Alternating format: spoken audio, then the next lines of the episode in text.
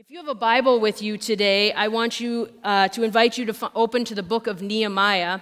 Nehemiah is in the Old Testament. Uh, when I opened my Bible, it's like halfway, but then I remembered that everybody's print is a little bit different. So it's right before the book of Esther.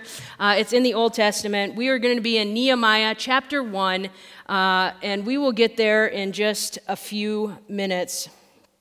Uh, so, once again, I just want to say Happy New Year! Happy New Year! Uh, we are about 10 hours and 42 minutes into the new year. Uh, and uh, how many of you actually set resolutions? How many of you set New Year's resolutions? Wow, like two. Ah, wow, I thought there'd be more. Okay, uh, it, uh, of those resolutions, I wanted to know how many have already broken them in less than 11 hours. That was my question. That was the fun question. Uh, so, some of us make these resolutions. Some of us have already broken them, not even 12 hours into the new year. Um, how many of you are maybe like me? You're like, aim low, then you just don't miss it, right? You just don't have New Year's resolutions. How many of you are like me and just, I don't do New Year's resolutions? Okay, now I have a few more of you. All right, so we've decided that resolutions out the door. Uh, well, hopefully you have at least maybe thought about the new year. Uh, I know I have. I don't say I set resolutions, but maybe I really do because I set goals for the next year. I set goals for how I want to uh, maybe improve myself, I'm not good at the gym, but we'll try. Uh, but or th- how, do, how does God want me to grow? How does He want to stretch me in this next year? How does He want me to sacrifice? And so maybe you've thought about some of these things for the next year. And it's really this season, like in our culture, this is almost like a season of self improvement, self reflection. Uh, as we walk into January, we want to make better versions of ourselves. And uh, besides this morning, it's a little quiet in here this morning. I'm like, well, it's New Year's Day, let's be real. Uh, but for the most part, in January, most people, again, with these resolutions and new habits, they're like, most, church t- most churches have higher attendance in January. They come out of Christmas, hey, let's do this as a family, and it kind of wanes off. We also know about health clubs. Health clubs in January are stupid busy. Uh, for those of you who actually go to the gym every day, you show up in January and go, Who are all these new members? Who are these people? I've never seen them in my life. And let's be real, they're not really new members, they're January people. Let's be real. They're not new members. Well, they will be because they signed the contract, but they won't be there after January more than likely. And again, if I'm really honest, I have been one of those people. So, uh, health clubs are stupid, crazy busy. And, and like I said, as we, as we reflect, as we look at how do I make myself a better version of me, these are not bad things. It's a good thing to stop and reevaluate our lives, think about what we're eating, what we're not eating, what we're supposed to be doing, how do we get out of debt. All of these things kind of come into our minds, usually at the beginning of January or the end of December. Uh, and we say, we ask the question, what should I do about me? What should I do about me? How do I make me a better version? Of me. And that's not a bad thing. It's not a bad thing to reevaluate what we're eating, what we're drinking, um, how, how are we spending our money, what are we doing with our lives. But this morning, I really want us to maybe focus on something a little bit bigger, maybe a broader question this morning. And this question, uh, I just want to be really upfront and honest with this. This is not something that I came up with all by myself because I'm just not that smart. I was actually challenged a few years ago by a sermon series that Andy Stanley had done, and I just, I just felt that this was super appropriate for the beginning of a new year. Uh, and so my hope and prayer this morning is that as you leave here this morning that you are challenged if not more challenged than i was when i first heard it and uh, i have been challenged just writing this message in preparation and so my hope and prayer is that we walk out of this out of this building thinking uh, beyond maybe ourselves. And so, with that, let's be ready this morning for what God has for us. Maybe set aside what has gone on in the last you know, day or two, the last week or so, the last month or so, and let's really slow down and focus on what God has for us now and how He wants to challenge us t- today, but not just for today, but really for this next year. And so, if you are willing and able, would you please stand with me as we read from God's word? I told you we were in Nehemiah chapter 1, starting in verse 1. And we are going to read an entire chapter of the Bible, but it's only 11 verses, so you guys can handle it. We're working on our stand goals already. Come on. this works, right? So we're in Nehemiah chapter 1, starting in verse 1, uh, and it says this These are the memoirs of Nehemiah, son of Hakaliah. In late autumn, in the month of Kislev, in the 20th year of King Artaxerxes' reign, I was at the fortress of Susa. Hanani, one of my brothers, came to visit me with some other men who had just arrived from Judah. I asked them about the Jews who had returned there from captivity and about how things were going in Jerusalem. And they said to me, Things are not going well for those who return to the province of Judah. They are in great trouble and disgrace.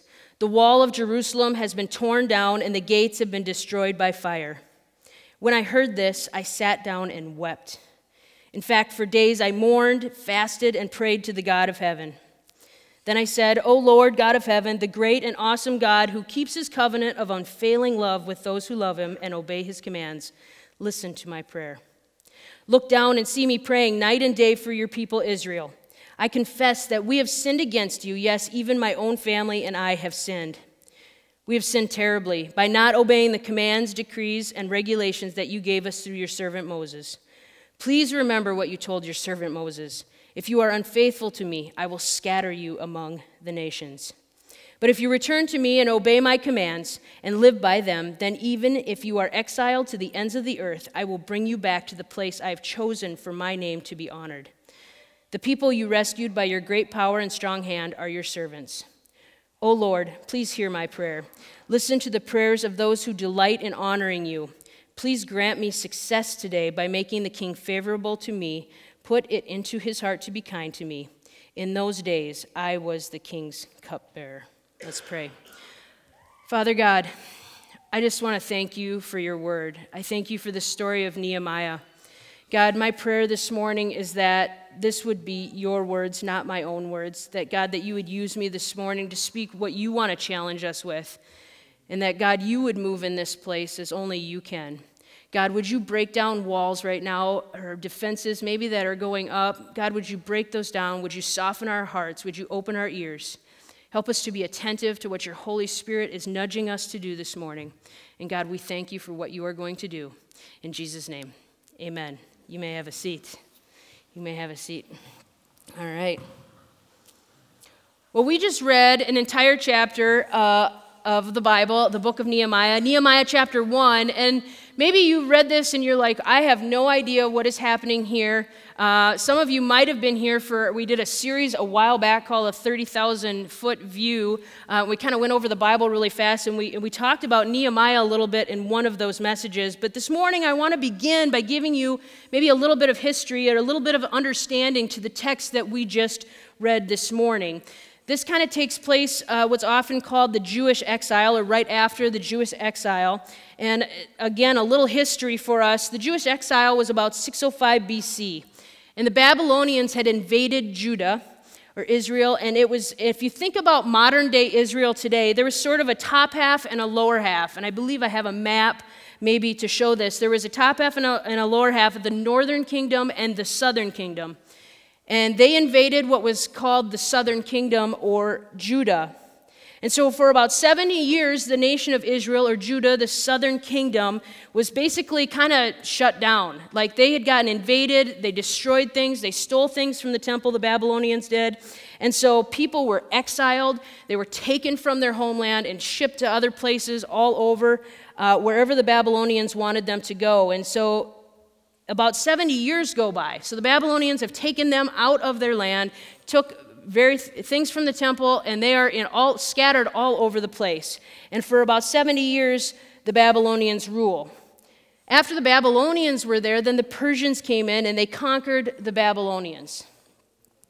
Uh, and, and so when that happened, Cyrus the Great was actually uh, in power, from what I understand, and he decided, he kind of took a look around and he's like, what who are all these people? And they're scattered. It's not like they have one spot they're in. They're scattered all over my empire. Who are these Jews? Where did they come from? What is happening here? And he actually decided to make this proclamation to everybody everywhere. He said, Hey, if the Babylonians took you out of your homeland, if they ripped you from your home uh, and sent you here or wherever you were at, let me just say this you can go home.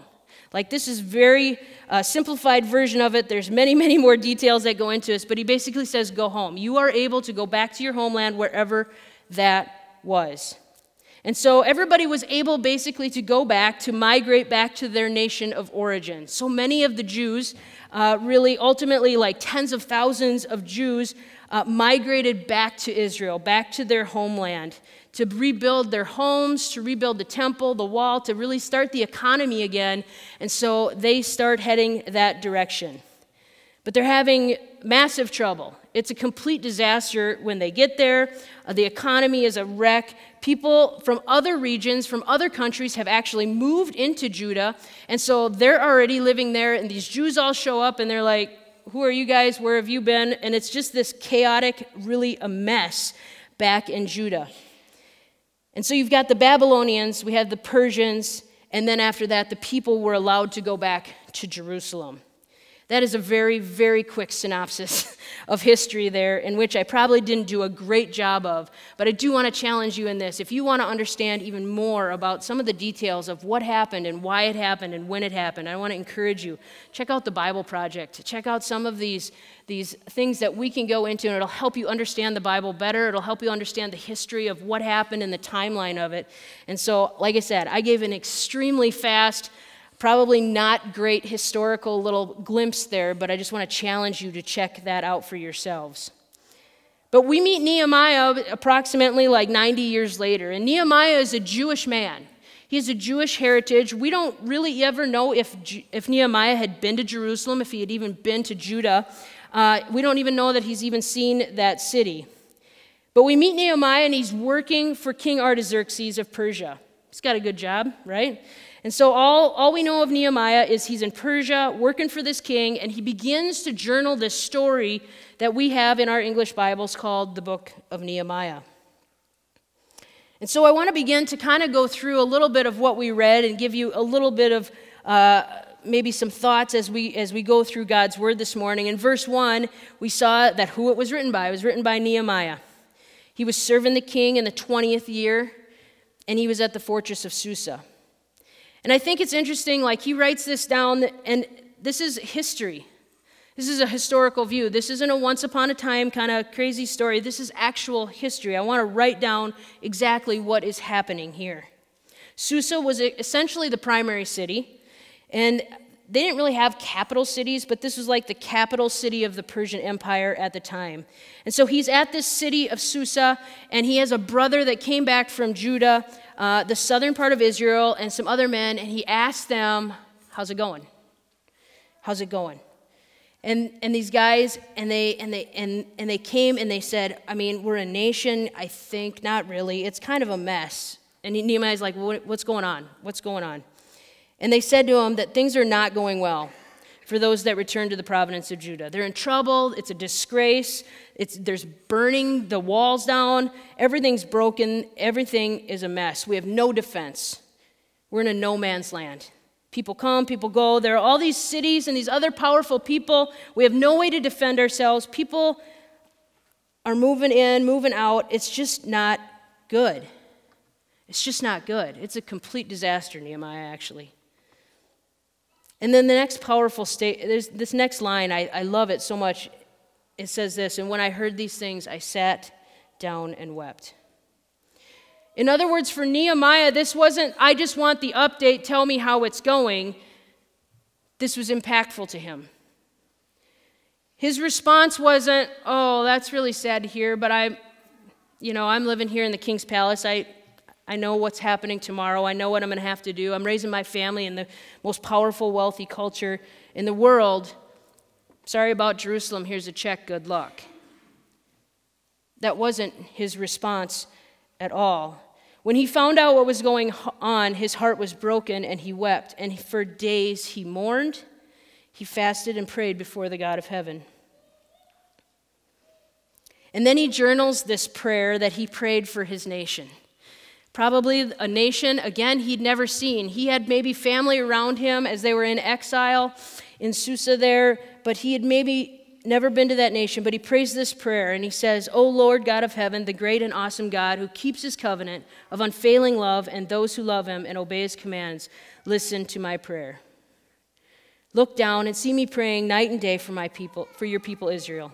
I confess that we have sinned against you Yes, even my own family and I have sinned. We have sinned terribly by not obeying the commands, decrees, and regulations that you gave us through Moses. I love this prayer. I love this prayer because first Nehemiah starts off with, like, God, this is who you are. You're awesome. You're amazing.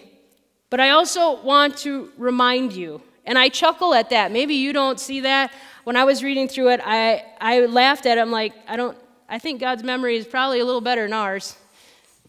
But he reminds God of, God, you're going to keep your promises, right? I'm reminding you of your promises. And he uses the word covenant in his prayer because God established a covenant with Israel years ago. How he's, and he reminds God of what he said to the nation. Because what we need to understand in that is in the Old Testament, God had set up somewhat this conditional relationship with Israel that says basically, here's my laws, here's my rules, here's my regulations, follow them. And you will get to live in this land this promised land that I am giving to you. But if you break them, if you, if you abandon me, if you walk away and no longer follow what I am asking you to do, I will take you away and I will send you to uh, the other nations of the earth. So we need to understand that Nehemiah is reminding God of his own promise. And I chuckle at that because I don't really think God needed that reminder, but he does remind him. I also love the part of Nehemiah's humility, his openness. He said, I confess the sins, we Israelites, including myself and my father's family. He basically says, I'm not going to point fingers, God. I'm a part of this. My family's a part of this. And we have acted very wickedly. And we completely deserve to be thrown out of town. We completely deserve to be thrown out of our land. We completely broke the agreement that we established long ago with Moses. And he goes on reminding God in verses 8 and 9. He says, Please remember what you told your servant Moses. Again, reminding God, If you are unfaithful to me, I will scatter you among the nations, God said. But if you return to me and obey my commands, Nehemiah wants to remind God, Okay, God, we walked away. We messed this up. We screwed this up.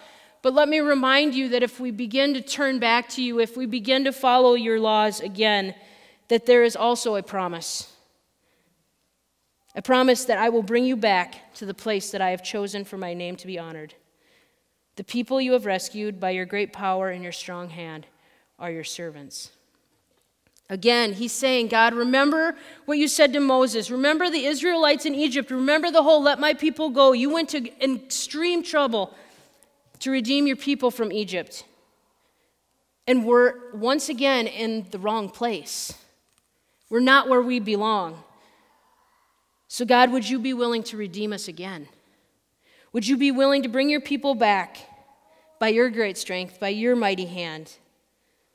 God, hear my prayer. Can you feel that? That's a different prayer. It's not a quick 30 second prayer, it's a powerful prayer. Understanding who God is, recognizing what God has done and what He is asking God to do again. And he's super specific again in verse 11. He said, O Lord, please hear my prayer. Listen to the prayers of us who delight in you, in honoring you. Please grant me success today in making the king favorable to me. Put into his heart to be kind to me. Now, here's what he's about to do. Here's what maybe we don't understand. You're like, okay, what, what, what do you need God, uh, the, the king, to be favorable to you for? Nehemiah has it made. Nehemiah is the king's cupbearer. He's got a cushy job. He's living the life. I mean, he's got everything he absolutely needs. He's in daily contact with the most powerful person on the planet, and he's about to go to King Artaxerxes and say, I need an indefinite leave of absence. I would like to leave my cushy job. I would like to leave this amazing environment that you have created, and I want to leave my family, and I would like to go to Jerusalem and help my people rebuild their city and reestablish their presence in the land. Maybe you don't think about it this way, but here's what we need to understand He's the cupbearer. The king's the one that asks for favors, right? But he's the cupbearer. So he's asking God, God, I need your favor. I need your guidance. I need your direction. I need you completely in this situation because really, I'm about to risk my life to go do this. It was a massive sacrifice for Nehemiah. He gave up everything because his heart was broken and he felt compelled to, compelled to act on what he had heard. And maybe you're here this morning and you're like, Aaron, this is great. Now that you've given me a little bit of history of Nehemiah, who Nehemiah was, we've gone over the verses, understand the covenant that God had made between God and Israel. You're like, what in the world does this have to do with me? Well, at the beginning of our time together, we talked about the beginning of a year.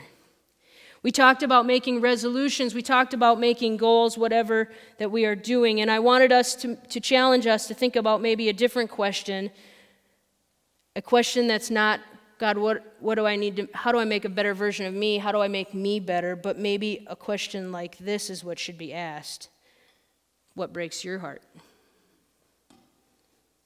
What breaks your heart?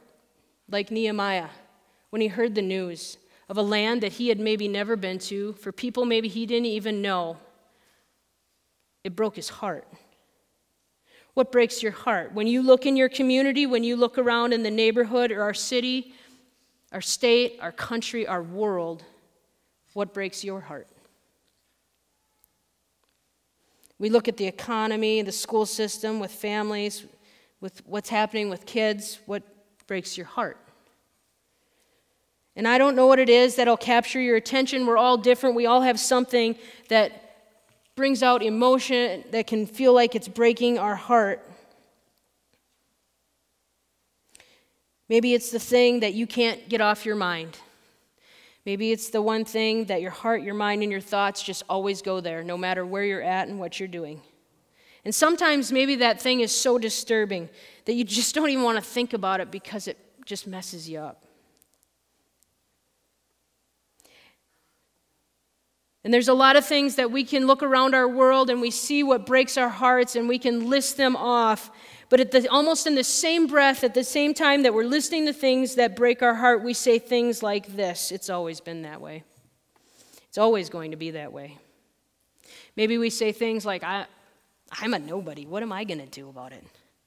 I don't know anybody. I don't have the resources. Or we have the excuse of, I'm too young, I'm too old, I'm too middle class, I'm too busy. Maybe we're too disconnected, we feel. And so we see these things that break our hearts, and we have these reasons like, God, this never, never ever going to change. It breaks my heart, and I just don't know what to do about it. And we pray prayers like this God, would you please send someone over there to do something about that? Because that's a big problem, and I can't even think about it anymore because I get too upset or emotional about it. Did you catch that? God, please send someone else. What breaks your heart? So maybe this year, instead of going into this year, what can you do about you? I think that we need to ask the question that's much deeper What breaks my heart? And what's my role in it? What's the role that I play in it? Because here's the truth we all want to be better people. We all want to do something in this next year to make this place better, make ourselves better. But it's going to take action. It's going to be more than just listing off what breaks our heart, it's going to take us stepping up and doing something about it. When I think about the people that I admire the most, the, the, the, stories maybe that I tell the youth group kids about, they are the people who found what broke their heart and they did something about it. Who are those people that inspire you to greatness? The people that you admire are not the people that kept their ideal weight, they're the ones that changed the world or somebody's world. They are the people that figures out what breaks their heart and they do something about it. We need to ask ourselves what breaks our heart? What, what inspires me? What role do we play in changing it? And that is a massive question right there because we can easily list what hurts our heart, but what role do we play? And we need to begin to ask God to show us what our role is. If we do not ask what our role is, this is what will happen in the next year. I've seen it. Unfortunately, I've been a part of it plenty of times. We are going to sit around, we're going to watch the TV, we are going to be on social media, listen to the radio, and we're going to blame somebody. We're going to blame somebody. But here's the deal people who blame things don't change things. We're going to hear or look at something and see what breaks our heart, and it, it makes our defense mechanisms go up, and it makes us so angry, and we're going to be like, somebody needs to do something about it. We'll sit there and say it's the president's fault, it's Congress's fault, it's the PTA's fault, it's the school district's fault, it's the preacher's fault, right? It's everybody else's fault. What's our role? Or are we going to continue to blame? As long as we continue blaming, nothing ever will change. Nothing will ever change. Blame is not a strategy for changing anything, blame is how we avoid changing things. So, what if we would just imagine for a moment if we took all the time and energy that we spend blaming people, asking for somebody else to step up and to change things, actually bring it back to ourselves and go, God, what's my role? What if we focused it and to bring about change in an area that breaks your heart? What if we responded to the hurt and the pain of this world the way that Nehemiah did? What if we allowed those things to actually break us, to shake us up, to move us out of our comfort zones and actually do something about it? Break us to the point of weeping, actually spending days in prayer, fasting over God, what do you want us to do? What is our role? What is my role, God, in changing this situation? How much of our time do we spend repenting our own sins and understanding that the role we played into the mess we're in?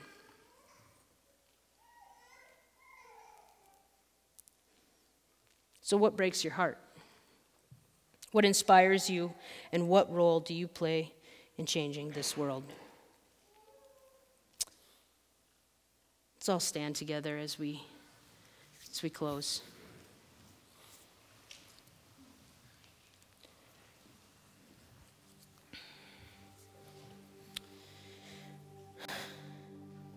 when I was thinking about it, asking these questions, this is how great things happen. And it really, it's not just a New Year's resolution, it's a resolution for your life and how you're going to live your life. If you really want to be a better person in this next year, that's okay, but be a better person and also make a difference in this world.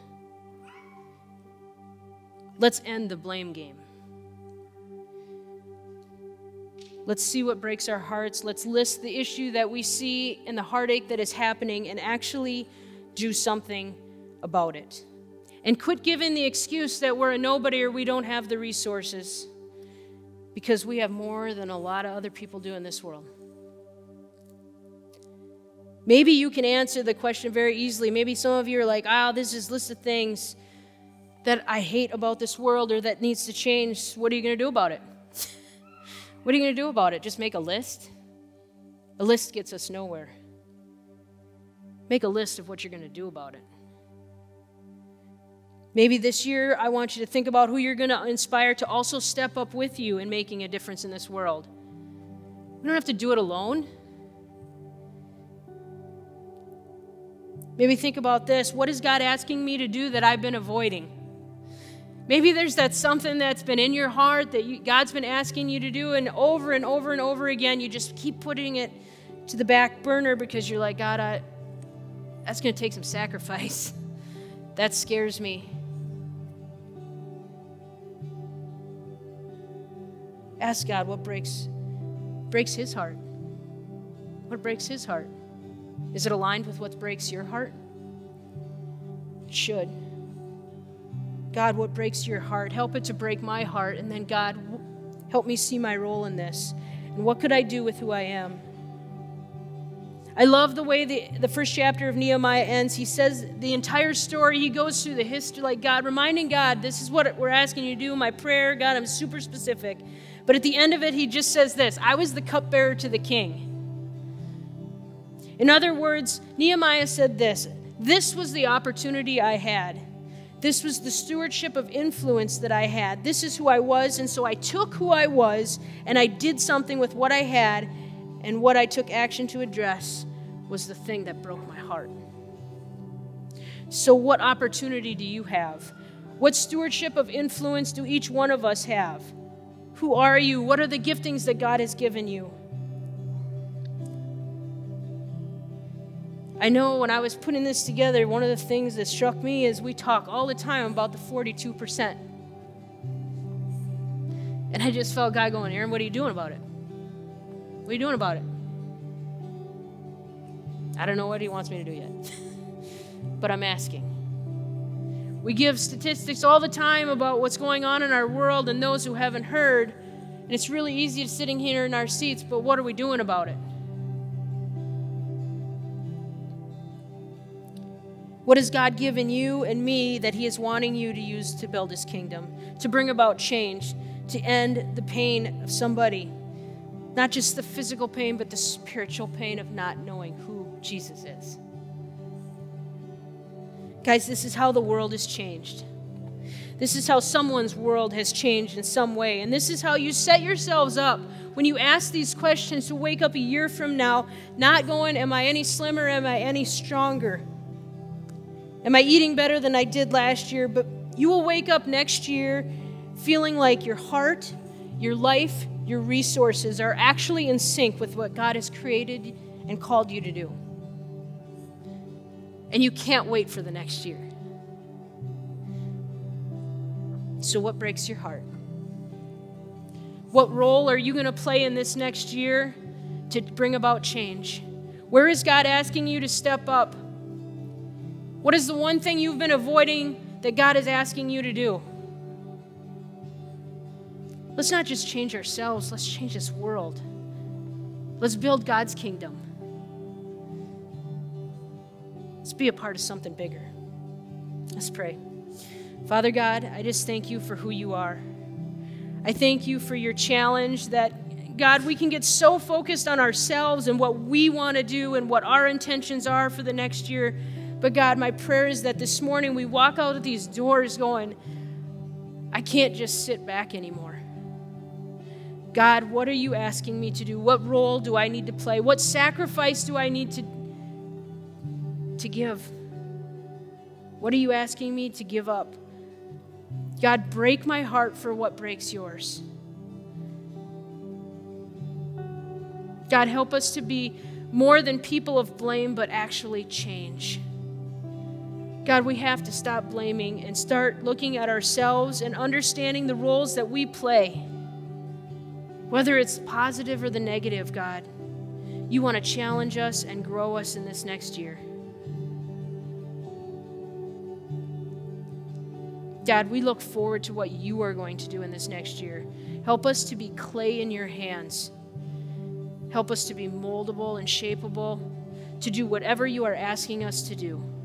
God, thank you for the story of Nehemiah. Thank you for his example of humility, of his willingness to see the opportunity that laid right before him, for his heart that broke,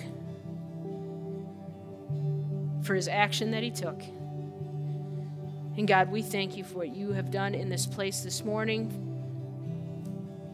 And we just give it to you. God, use us as we walk out these doors into our communities, into our families, into this world.